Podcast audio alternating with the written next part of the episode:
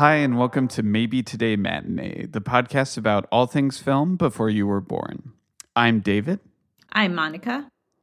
And today we're going to be continuing our animated films theme with the 1962 Harry Everett Smith film, Heaven and Earth Magic.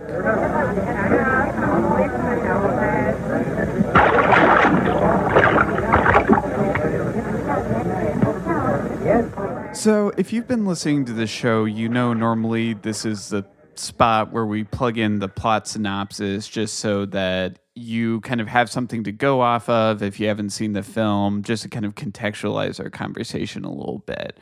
Uh, if you have seen this film, you'll understand why that's a little bit more difficult today this is really in a lot of ways a film that challenges the importance of narrative if it can even be said to have a narrative at all uh, so in lieu of our traditional synopsis i'm going to read a brief statement from the director regarding the plot of the film in his eyes quote the first part depicts a heroine's toothache consequent to the loss of a very valuable watermelon, her dentistry, and transportation to heaven.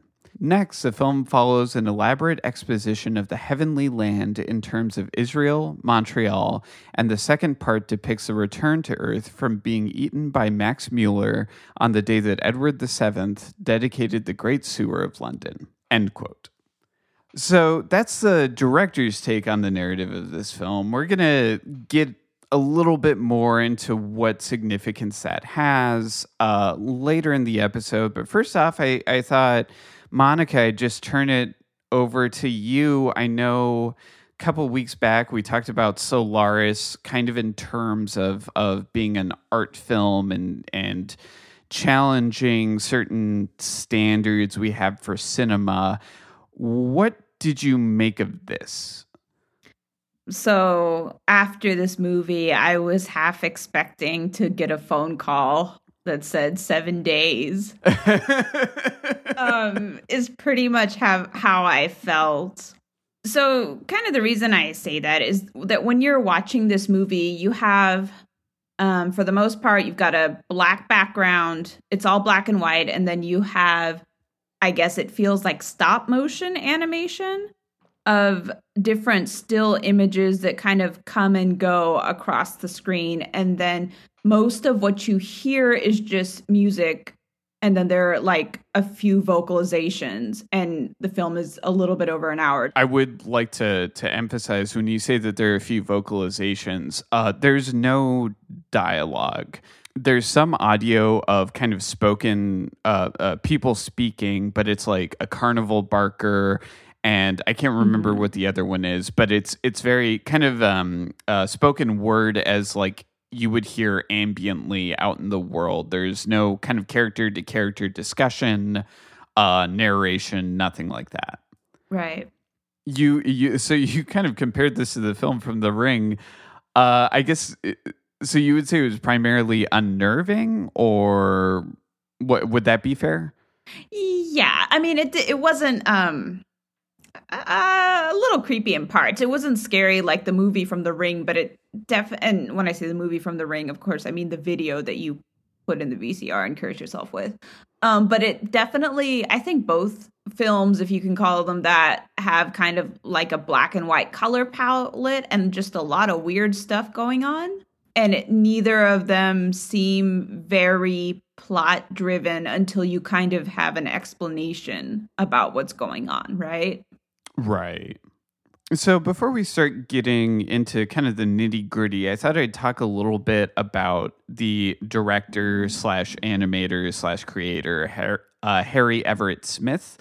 Uh, to my knowledge, he's the only person who worked on this film. We have discussions about um, about auteur theory and authorship of films here it's very clearly this is a vision of this one man so a little bit about him uh, he grew up in washington state to uh, parents who were theosophists. Uh, so this was kind of an obscure religion slash uh, kind of a, a cultist sect that involves the the combination of of European philosophy and kind of elements of both Buddhism and Hinduism. He grew up kind of in that environment. Um, and when he got to be college age, he went to the University of Washington for about two years uh, and studied anthropology.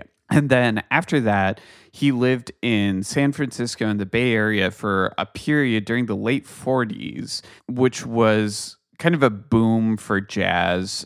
Uh, so he he was able to see kind of a lot of jazz legends. I saw Dizzy Gillespie mentioned, so he was part of this kind of blossoming music scene, or at least he was an observer to it. And at this time, he started making visual art. So primarily, he would paint, but he did also start to make films. And uh, at at this point, one of the things he did was painting specifically on the film strip, uh, which is a relatively uncommon practice, just because it's really it's really inconvenient. It's not practical. You're working with the with a very small medium and it takes a very long time but this is something that we can also see in an, uh, another experimental filmmaker stan brakhage uh, if you've ever seen any of his films, there, there, I can't remember what it's called, but there's like a, I believe, a 10 second film that's kind of various different colors, and he's he's colored the actual film strip. So anyway, all that is to say, at this period, uh, Smith is kind of experimenting with art, and this also the jazz music that was happening in the Bay Area seems to have been a really big inspiration for him. And I guess if you're if you're familiar with jazz at all, you'll know that it's known for being a, a highly improvisational genre. And I think we can kind of see that in his work, or at least see that in Heaven and Earth Magic. Possibly what Harry Everett Smith is most famous for is he is responsible for the I believe it was a six part record collection called Anthology of American Folk Music. So during the late 1920s, early 1930s, there was a boom of folk music within the United States that kind of immediately went bust because of the Great Depression. People no longer had money for records, et cetera, et cetera.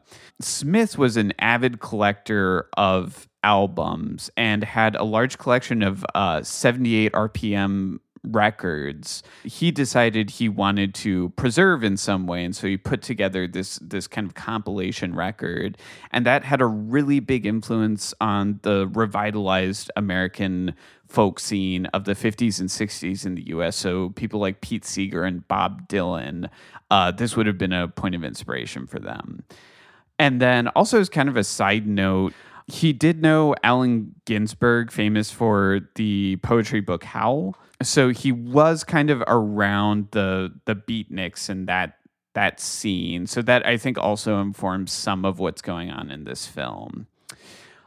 To get into this specific film a little bit more, the animation style is uh, known as cutout animation. And so you were right, this is a form of stop motion animation. So if you're familiar with say South Park kind of has this look more so earlier in its run. Um, also the the animated pieces by Terry Gilliam in Monty Python films you'll be familiar with this. It kind of it has the appearance of someone who cut out strips of paper and would place them all down on a background, take a photograph, move one a tiny bit, take a photograph, etc., etc. I would highly recommend if you're listening to this podcast, even if you maybe don't normally watch the films, I would really recommend uh, looking this one up and and at least watching a little bit of it just to get an idea of what we're talking about here.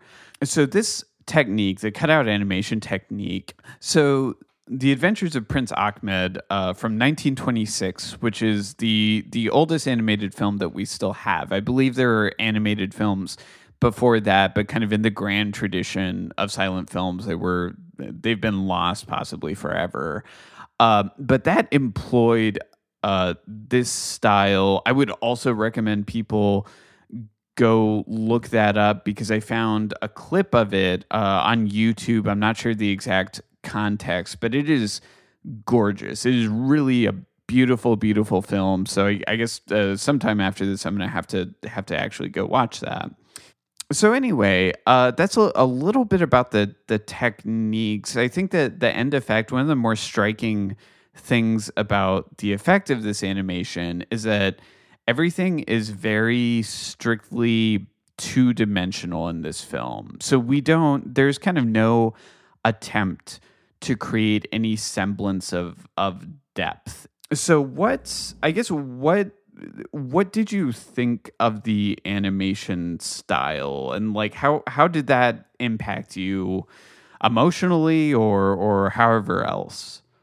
Well, uh, so I have my notes that I wrote down here to answer your question, but it suddenly occurred to me that what this um, film reminded me so much of was the like turn of the century Sears catalog at our parents' house. There are those glasses that have prints of the Sears catalog on there, and it's kind of this same period, maybe a little bit later, and and this film uses so much 19th century imagery, it looks like that.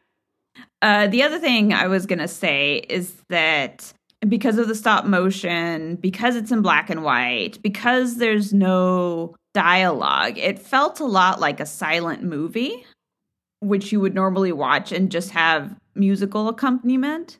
The only copy of this movie I found available was on YouTube. Um, when I was when I was looking in the comments, somebody asked if it was like an early animated film. I guess because they kind of got that that kind of impression because of its aesthetics. I mean, I think I think that's uh, an interesting point.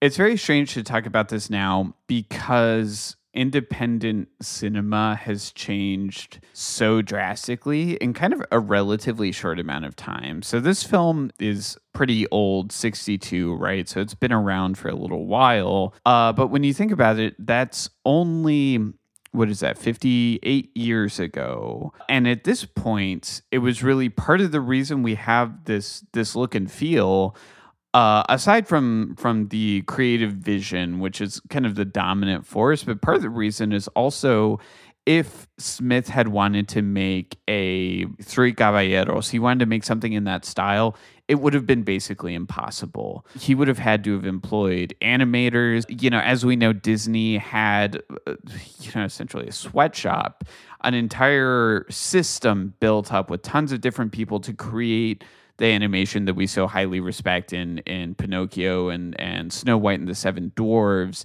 And this is kind of what we got, even though this is years later from those films, this is what you could do in animation independently. And now things are so radically different. Like independent independently animated films can be made that look perhaps not identical to something like um like a Pixar film, but can be made that look incredibly sophisticated and sharp and so I guess one of the things that stood out about this to me is that like I enjoy I kind of enjoy the gritty nature of it. I really like that it feels kind of loosely cobbled together while at the same time being very very intricate, you know. It's funny because I, I guess kind of what you're saying is that it feels a little bit crude because you said not sophisticated.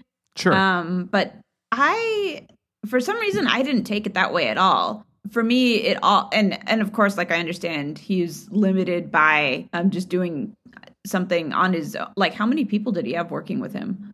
Oh uh, on this i yeah. believe zero. It was literally just one guy? I think so yeah. Wow. Well i mean so so clearly like he's limited in terms of like money and how many people whatever. But also i still felt like the whole thing felt so intentional the way it was um it didn't feel like it was corner cutting or low budget even because it's so not a typical plot driven movie that it's kind of like it makes you set aside all your expectations for what the quality should be.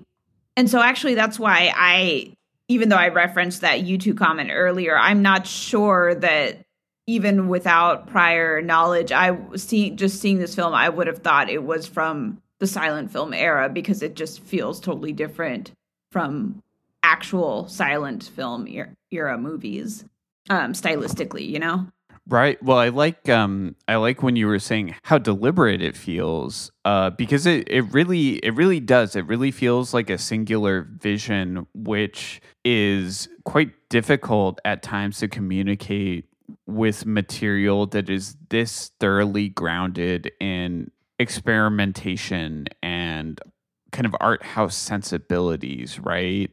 it's odd if something is this freewheeling it's kind of hard to encapsulate like is it how does it remain a singular film like a singular entity as opposed to being kind of a grab bag of random things and i think you're absolutely right that every you know every frame of it feels intentional and it it also in some ways it feels it really feels very punk to me, right? Like this this idea of like working with kind of less than less coverage and kind of less interest than the supposed professionals and still having a really strong vision and like carrying something out. I still feel like this film looks very dirty and grimy, but like you said intentional and deliberate.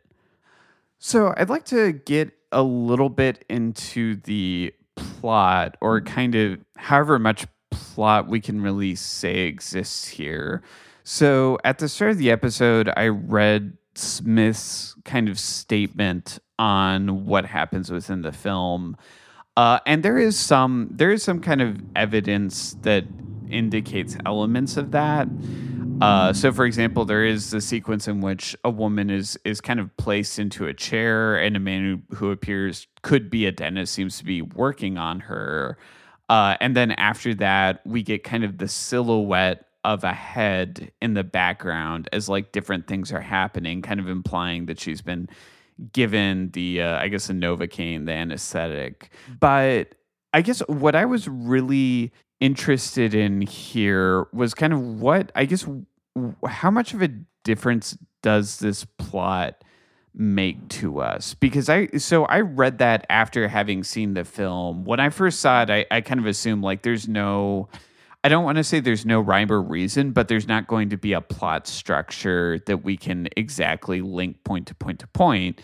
And then i i read that statement from him and another article kind of explaining a little bit more about how some of the imagery ties into that uh, but I still kind of feel like that's not I don't want to say that's not a value to me, but that the level on which I enjoyed this film is not going to be based on like how much I can interpret it into a story after the fact. Right. Well, I just thought that like I don't think anybody without hearing from the director is going to be able to get his story out of it. Because when I was watching it, I saw basically like an accumulation of symbols and you could get little bits of meaning out of it as you kind of mentioned. Um and you could kind of sit there and make up stuff as you watched it.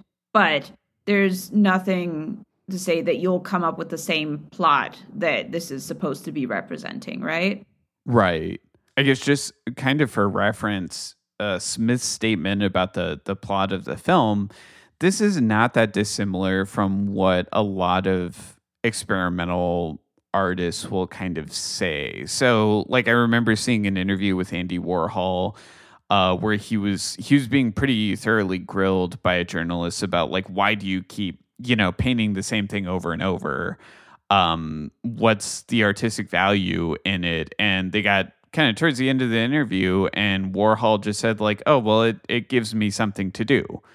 Um, so I don't I don't think we're we're intended to actually take that on face value and understand that Andy Warhol was just bored and had no actual interest in art, but it's a way of kind of deflecting questions that don't necessarily make sense within the medium. It's like the um, the Louis Armstrong quote. I actually don't know for sure if this is a, a quote from him or or if it's been misattributed or what. But the quote, "If you got to ask, you'll never know." And I think this is kind of what we're working here. Artists who are maybe compiling something that has elements and certain themes like you were saying certain certain symbols and like motifs that recur uh, that matter to them but at the same time like interpreting something in the context of like having a finite meaning is not really applicable.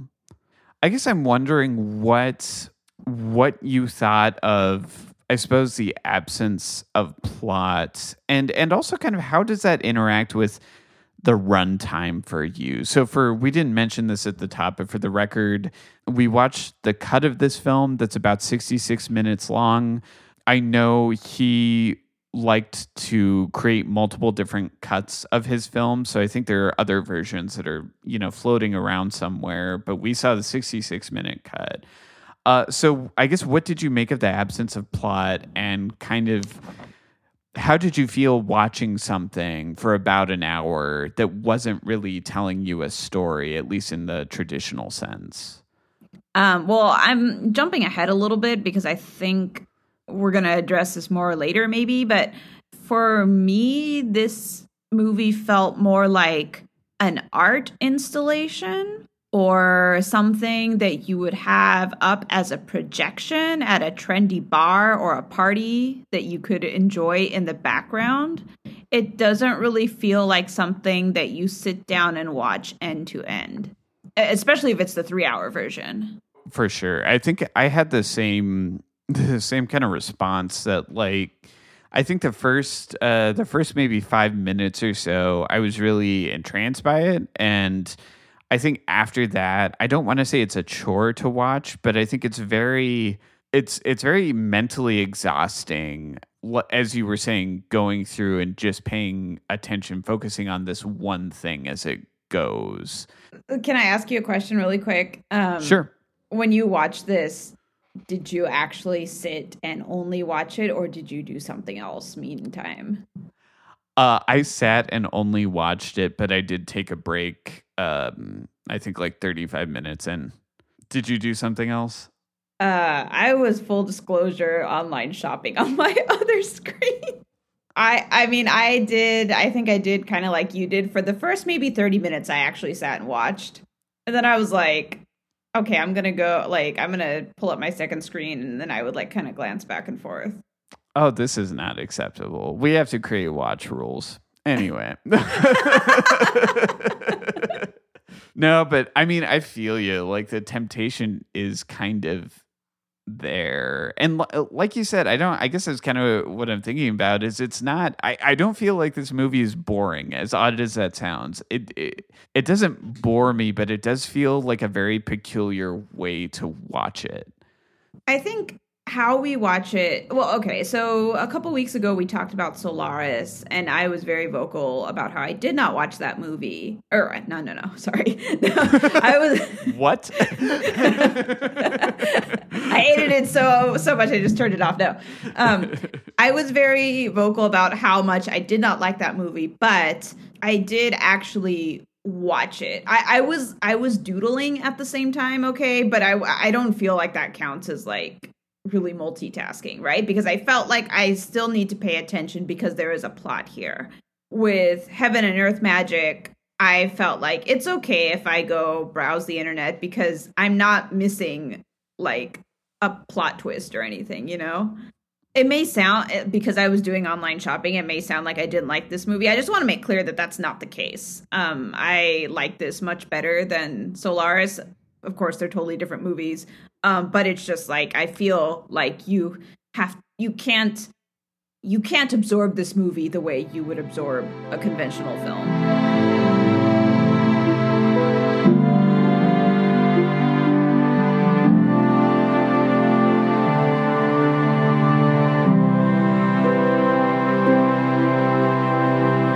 Uh, next up, I'd like to talk a little bit more about the sound design of this film. So, also, and this is uh, this is kind of a category that I hope we'll be revisiting in the future because I think sound is a tremendously important part of films and also a tremendously under discussed part of films. And I think here, kind of like I talked about on our Don't Look Now episode of that film being kind of a good introductory point to looking into kind of subtext and themes of a film. I think this is a really good entry point as far as as wanting to look at sound design in kind of a more creative way right so we're kind of we're accustomed to the idea that films are going to present us roughly the truth of the sound of any given space, right? We're going to hear the characters we need to hear talk, talk we're going to you know hear the car rev or whatever we're going to hear a gunshot um and i think when you watch something like this it really draws attention to the fact that those are all constructs right? Like capturing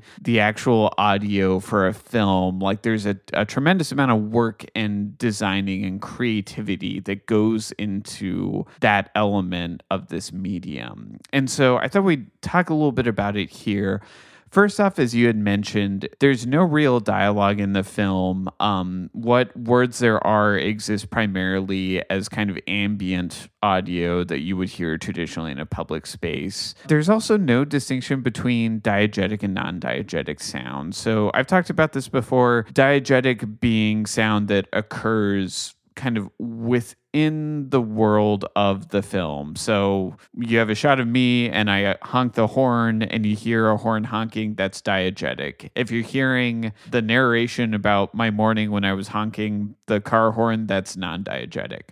In this film, we have some audio that in some ways seems to kind of indicate a degree of like diegetic quality, but is still in accurate. So for example, every time a cat appears and there's a there's a cat that reappears periodically throughout the film and is always accompanied by the sound of a dog barking except for i believe the very the very first time i think it's a cat meowing that's kind of the violation of this diegetic non-diegetic dynamic because i guess as viewers we can kind of understand it as maybe being a little bit of a joke the idea that the cat whenever it goes around it's haunted by the barking of dogs or or you know dogs are upset whatever. But we never really get that clear messaging and dogs do not exist in the film. At least as far as i recall there's never an image of a dog. So that's just one example in the ways that this this film violates that. So i was wondering monica i guess what did you think of the sound? Um i know before you had said that you don't really notice music in films unless it it's really kind of stand out. How much did you notice the sound design here and kind of what did what did you think of it? Well, first of all, about that cat. This the funny thing is when I was watching I know what you mean like you see a cat but then you hear a dog and I think hearing the dog bark made me think I was seeing a dog. I'd hear the dog bark and I'd be like, oh, I thought that was a cat. And I'd look closer and I'm like, oh, I guess it is a dog.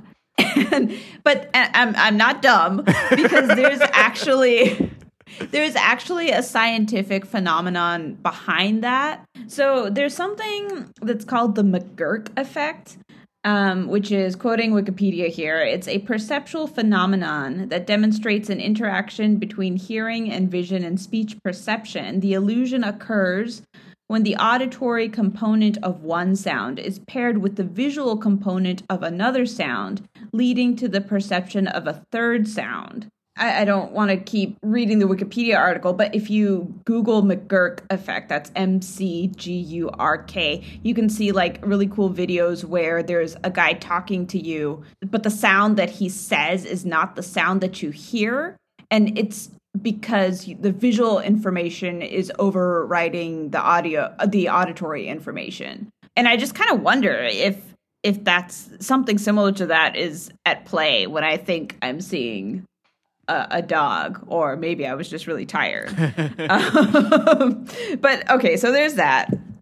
The other thing was i guess the sounds that stuck out to me a lot were kind of like uh, screeches or screams and I guess they were human and they seemed to kind of delineate moments of violence um, where the imagery in the movie wasn't clear enough for you to get that for sure. So it kind of makes sense knowing afterwards that this is supposed to be about a visit to the dentist because going to the dentist is kind of stereotyped as being very painful because you're getting a like a you're getting a tooth pulled or whatever.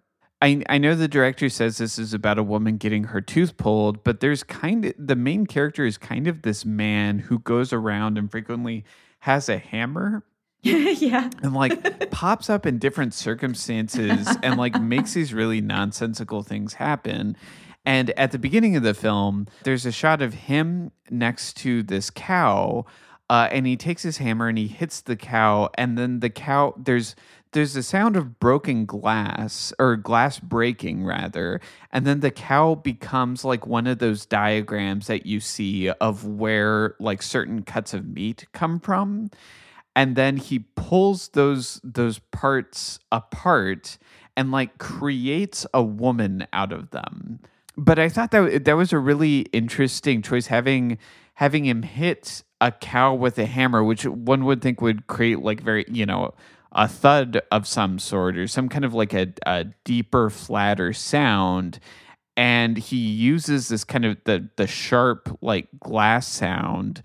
And I, I think as a result, it kind of makes us question to a certain degree, like what even is the cow, right? Like we kind of immediately think of it as being organic matter, but no, maybe it's you know it's it's glass, it's you know whatever else. So something that occurred to me was you. Okay, so the cow you're talking about was that the skeleton that we said we saw kind of time and again in that movie? I don't. I don't believe so. Oh, oh, I see what you're. saying. Maybe it was. So so okay, so this was really confusing to me because there was a skeleton that pops up time and again. And when the skeleton's on the screen, you hear a horse neighing. So okay, McGurk effect, it's a horse. But I was looking at the skeleton and I'm like, why does it look like it has bones where its ears are? Because if you have even like a base knowledge of anatomy, you'll know that ears don't have bones or at least not bones big enough that they'd be obvious you know um, from a distance um, and it just occurred to me that maybe that that was actually a bovine skeleton and those bones were the horns that a cow has um, on its head, and maybe the movie was kind of pulling a cat dog thing where you see a cow but it neighs like a horse, and I just like what. well, I mean that that also kind of a testament to to the oddball approach this film takes. I feel like here, if you just spend long enough going scene by scene, there are going to be all of these composite meanings and implications that like arise like this because it's such a stream of consciousness thing but also it's got like we were saying before it's so deliberate that I think there there are probably all kinds of elements like that in here that are going to pop up to us uh, the longer we talk about it. Um, so the lesson is don't show this movie to your toddler or they'll learn all the wrong animal sounds. yeah, I, I I can't imagine this being a good experience for that toddler. They'll fail preschool. You have to be careful. so we were talking about the the runtime and how it's kind of a strange experience watching this from front to back because it is kind of such a loosely constructed like free form piece it's odd to to spend this much time singularly focused on it. I've seen other films that are somewhat similar to this perhaps not in visual style but in kind of form. Uh, so there's the very famous kenneth anger film scorpio rising. Um, i believe that's about 35 minutes. That also is very free form. There's not plot. We kind of just see imagery pass through scene by scene while it's set to these these kind of like 50s classic pop songs. And then there's also the the really famous experimental film by Maya Deren called Meshes of the Afternoon. As a side note, uh, those of you out there, if you're fans of especially David Lynch's work, uh, definitely check out Maya Deren. He lists her as an influence. But similarly, there, I think we're seeing kind of a lot of like dream logic. We're not getting a lot in the way of hard plot details, but that's also a very short film. Uh, I, I believe about 15 minutes. But here we do get a full like 66 minutes. And if you ever submit a film to a film festival, there are kind of a lot of requirements, but most of them sort between like short films and feature length films, primarily for booking purposes. Because with short films, they can create, you know, a two hour long program with, you know, anywhere between five and 10 films or whatever the number is. And then feature films, they know they're going to have to block off a, a separate program for it. Festivals typically consider anything over 45 minutes to be feature length and then under 45 minutes to be a short. The films I had previously discussed, uh, the Kenneth Anger and Maya Deren films, are both shorts by that definition. And this is actually a full length piece. I wanted to explore this a little bit more in terms of like kind of viewing this. I know we had said, or you had mentioned specifically that this film kind of would make more sense as an art installation in like a gallery. But I wonder how different would this be if you were to maybe see it in a movie theater, right? Like you were to go into a situation where you're a decent person and you don't look at your phone while you're in a movie theater um, hey, hey, hey, hey. you don't you don't bother the other patrons of the theater is what I mean to say. You're given just 66 minutes to focus your attention entirely on this. How do we think that might be different in some ways? Because even like my viewing experience, I violated that because I paused, I took a break. What would that what do you think that would be like? Could we gain something from that? I think I would have liked the movie less if I had to watch it that way. Because I'd be annoyed that I had to sit there for 60 minutes and watch a screensaver. A screensaver? wow. because um, that's something else that it reminded me of. So I, and per, perhaps this was not the director's intent, but I really feel like this film is not really aided by sitting and watching it in one sitting. I almost feel like rather than sitting down and watching it all the way through one time, it would be better if you had it going almost like a screensaver 24 7 and it would just be there as a presence in your home. And every time you had to look at your computer, I don't know if anybody has screensavers anymore, but say you did, you would see, you would glance like a different part of it and notice something you hadn't noticed before. Do you know what I mean? Or you could like sit down and watch it for like five minutes at a time and it wouldn't feel so oppressive. And then you would repeat some parts and it would give you time to kind of like think about it and notice things you you wouldn't notice if you just watched it one time all the way through.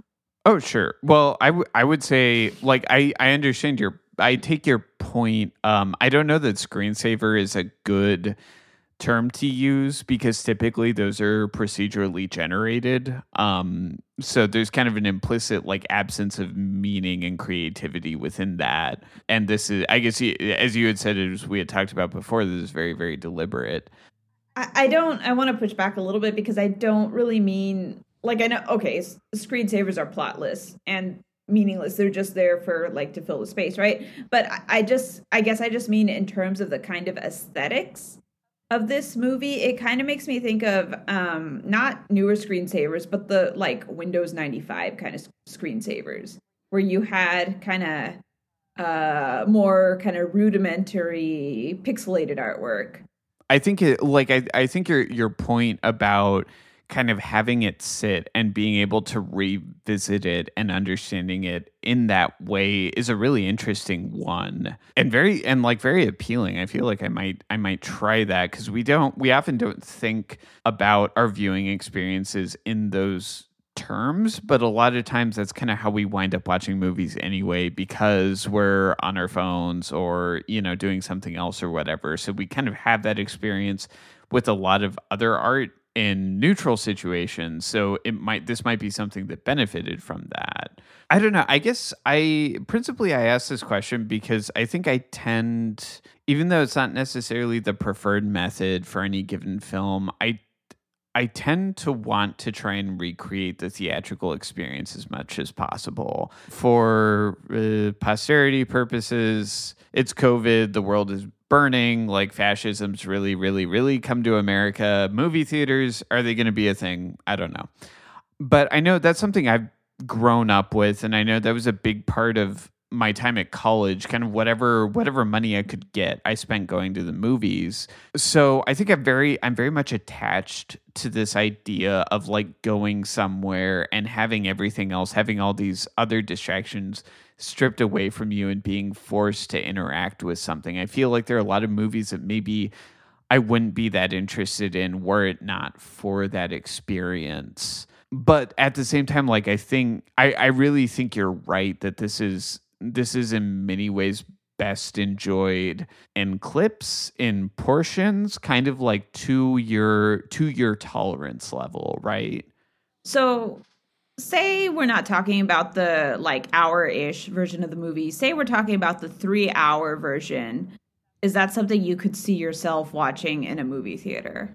So i think i've only ever if memory serves i've only ever walked out of one film the darren aronofsky film mother for those of you who have seen the Darren Aronofsky film Mother, I I don't like if you liked it, just don't don't write to me. I don't agree with you anyway.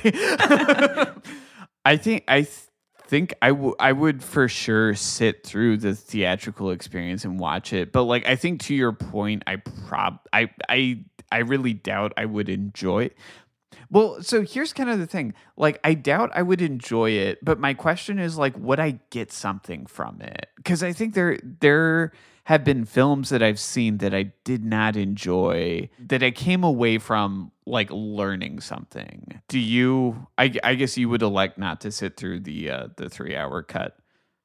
Oh no, because what happens is I I just get annoyed, and I don't mean to sound petulant, but it, it, if you if you have a movie like this and you start getting to the three hour mark, I start to think this filmmaker is super arrogant to think that he can take up three hours of my time with this kind of like super abstract, plotless thing. Even if there is value to it, I'm just gonna start like being annoyed and ignoring everything or or paying attention but then picking out all the things I hate about it. Sure.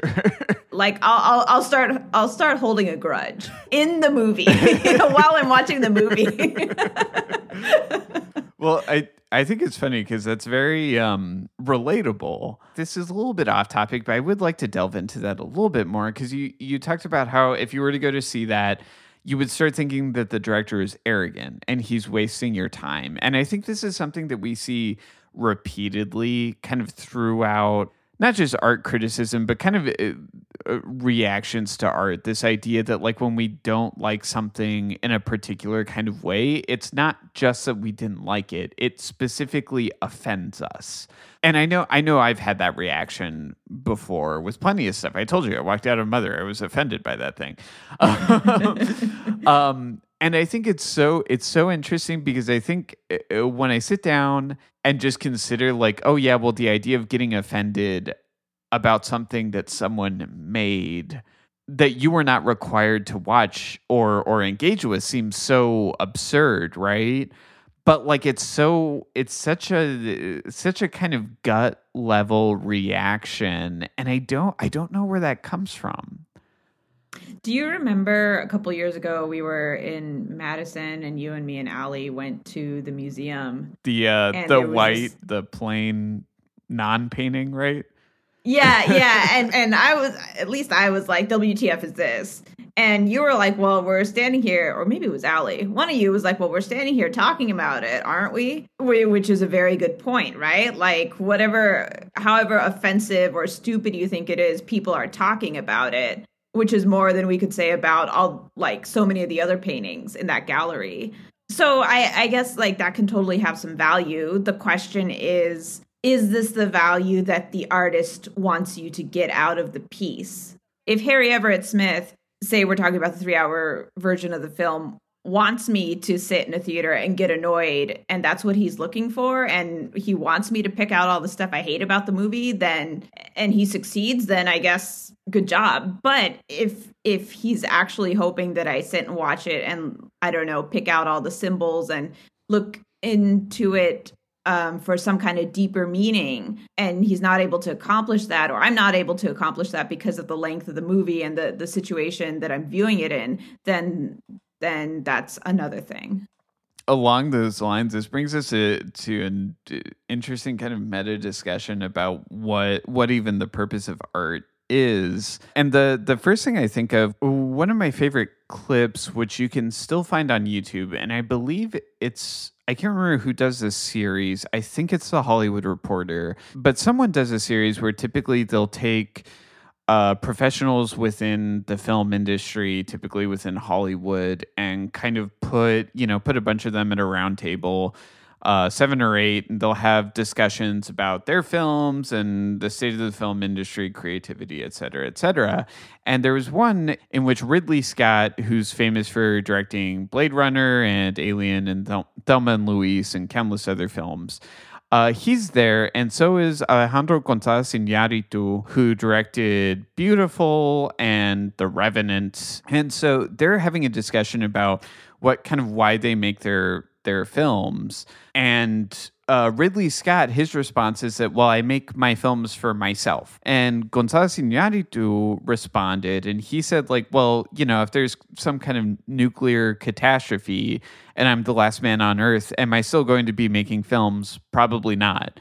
Kind of making the point that the, that the purpose of this is, at least in some ways, communication. The the point of the art is the audience. And so I tend, for the most part, I tend tend to think in the terms that González Iñárritu laid out, right? The idea that art is uh, messages being communicated between creators and audiences. But I do wonder what what we think of the idea of, especially with a film like this, that maybe Harry Everett Smith was doing something for himself and we're not really considered at all and like how does that how does that play into our interpretation of this? Well i was always taught that a piece of art isn't finished until somebody sees it or hears it or whatever the case may be. I, see i don't think you can say he's making it for him well how can you say he's making it for himself if he like let everybody watch it right? If it's really for himself why don't you just make it and i don't know watch it on his home projector. Well, I mean, by himself. If I make my you know? if I make myself a sandwich and someone photographs it and shares it with the world, like I don't really have a problem with that, but it's still my sandwich. Well, okay, but but a sandwich is not art. Like that's kind of a different a different thing, isn't it? Well, I mean, not not necessarily because I guess I I I mean I I, I do agree a sandwich is not art. Although I don't. Oh God, we're gonna get so many people mad at us. some some sandwiches are really really good though. They're basically They're, art, right? Uh, there's it's a culinary art. Okay, it's a culinary quote unquote art.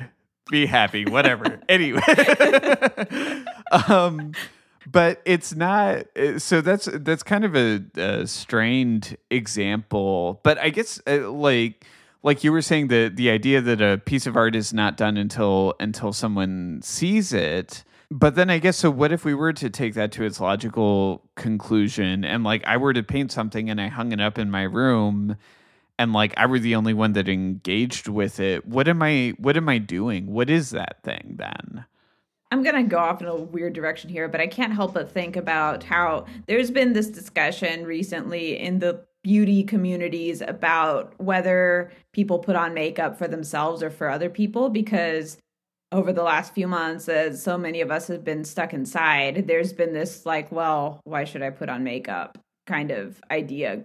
And there's definitely a lot of people who still put on their makeup because it's something they do for themselves because it's it's part of their routine. It's because they see themselves in the mirror right?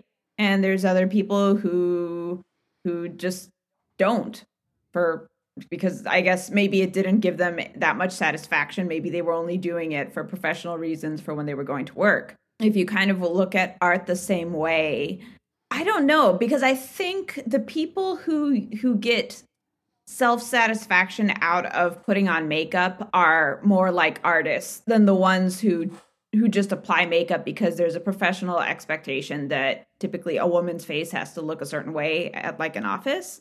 Well, I, guess I, I kind of think that um, there's such thing as artists making art for their own satisfaction, regardless of whether somebody else is going to see it. Because for me, as somebody who at least through high school did a lot of education and kind of visual like the traditional visual arts you know drawing and painting whatever. I think most of it most of it that I did when it wasn't a project that was assigned to me or something was just something that I was doing for pleasure. And a lot of times it was stuff that I didn't even want other people to see because drawing was just a way of I don't know, releasing stress or just um making some kind of imagery that I thought was interesting, which is what a lot of people do when they um make music, right? They, you know, they jam because that there's some kind of emotional fulfillment.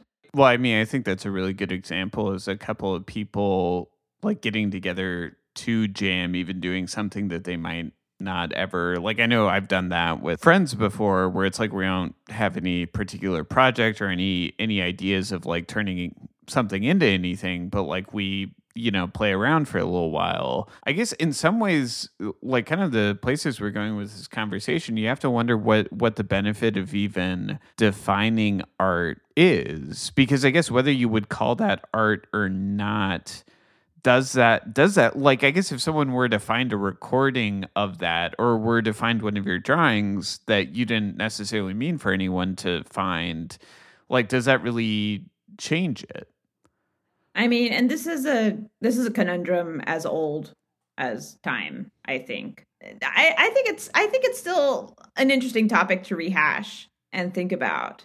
And maybe, you know, there's also that aspect of making art uh, that could be just like somebody who just wants to show off what they did. Not so much because they have a message to communicate to an audience, but they just made something and they're proud of it and they're like, watch this. I guess to, to finish up, I wanted to talk a little bit about this in the context of being avant garde. The first, uh, kind of the first steps in any medium are by definition avant garde. When we did our month on horror and we talked about Cabinet of Dr. Caligari, which was arguably the first horror film, that's avant garde. It's never been done before. They're taking their first steps. And so from that we kind of we derived a lot of like oh well what are these tropes that got established and where you know where did the form go? Where did the genre go after that? And so i was wondering since this film is avant-garde as well what does it do that makes you kind of rethink how films works? Or rather does it you know does it do anything that makes you rethink that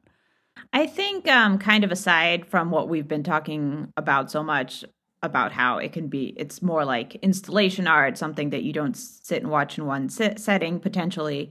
Um, and, and that was kind of a new idea for me as far as a feature, as a, as far as a being a way to consume a feature length film. Something that it also make made me think of is assemblage sculpture. Um, it's if you if you know what like a collage, which is like two D papers that you know you paste together. Um, assemblage is basically the same thing, but it's three D. So you might have, for example, some kind of um, like a wooden box with the front open, and then inside the box you would maybe glue different objects and paint different parts of it and they would could be like random little toys or knickknacks or you know I don't know screwdrivers, whatever you have. Um, and that that's known as assemblage.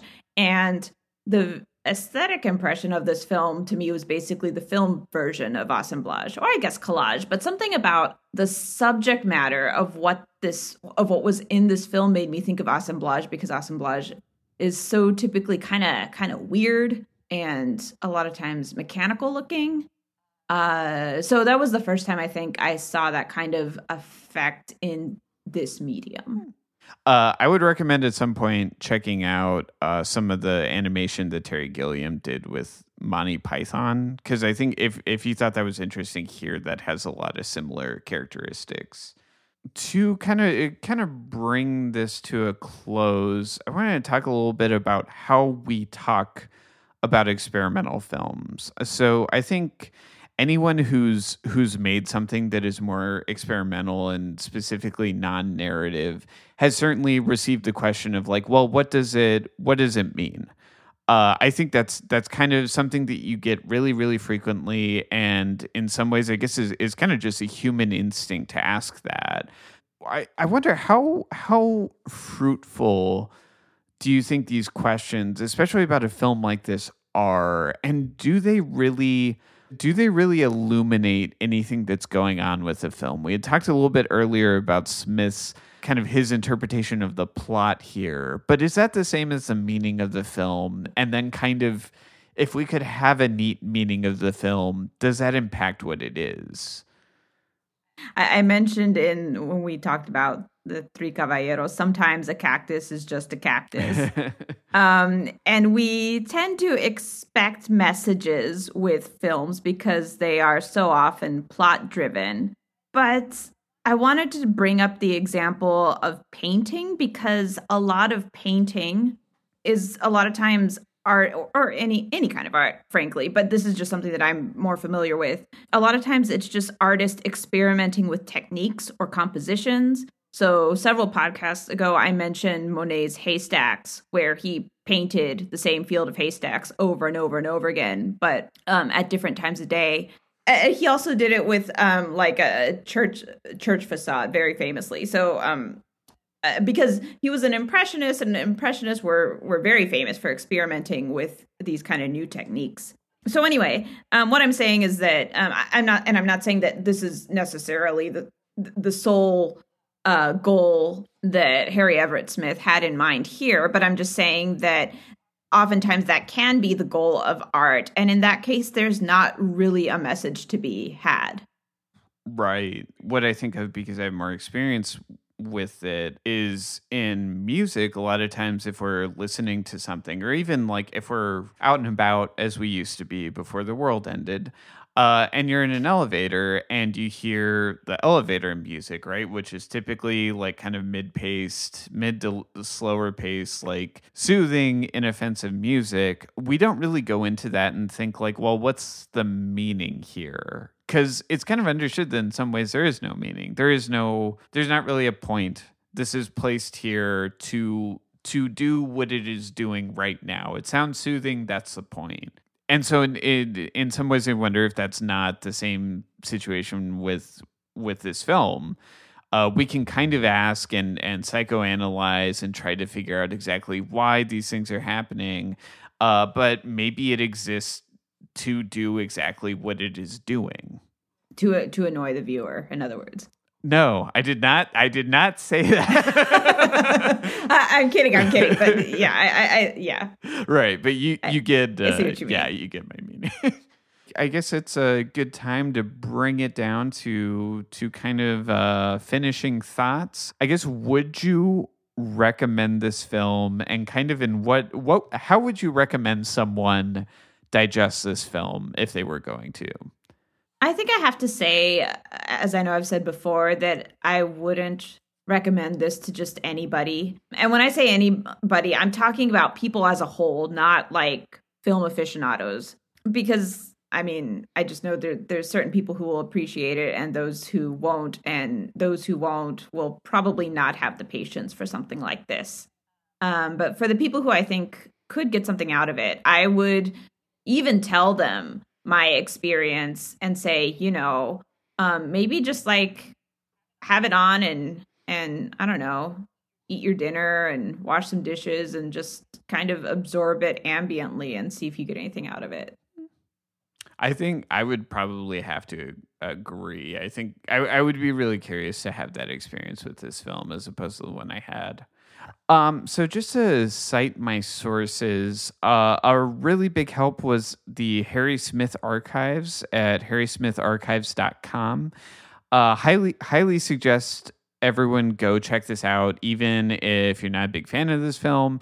Harry Everett Smith was a tremendously interesting individual, and they have a, a pretty in depth biography on there that I, I would highly recommend reading through.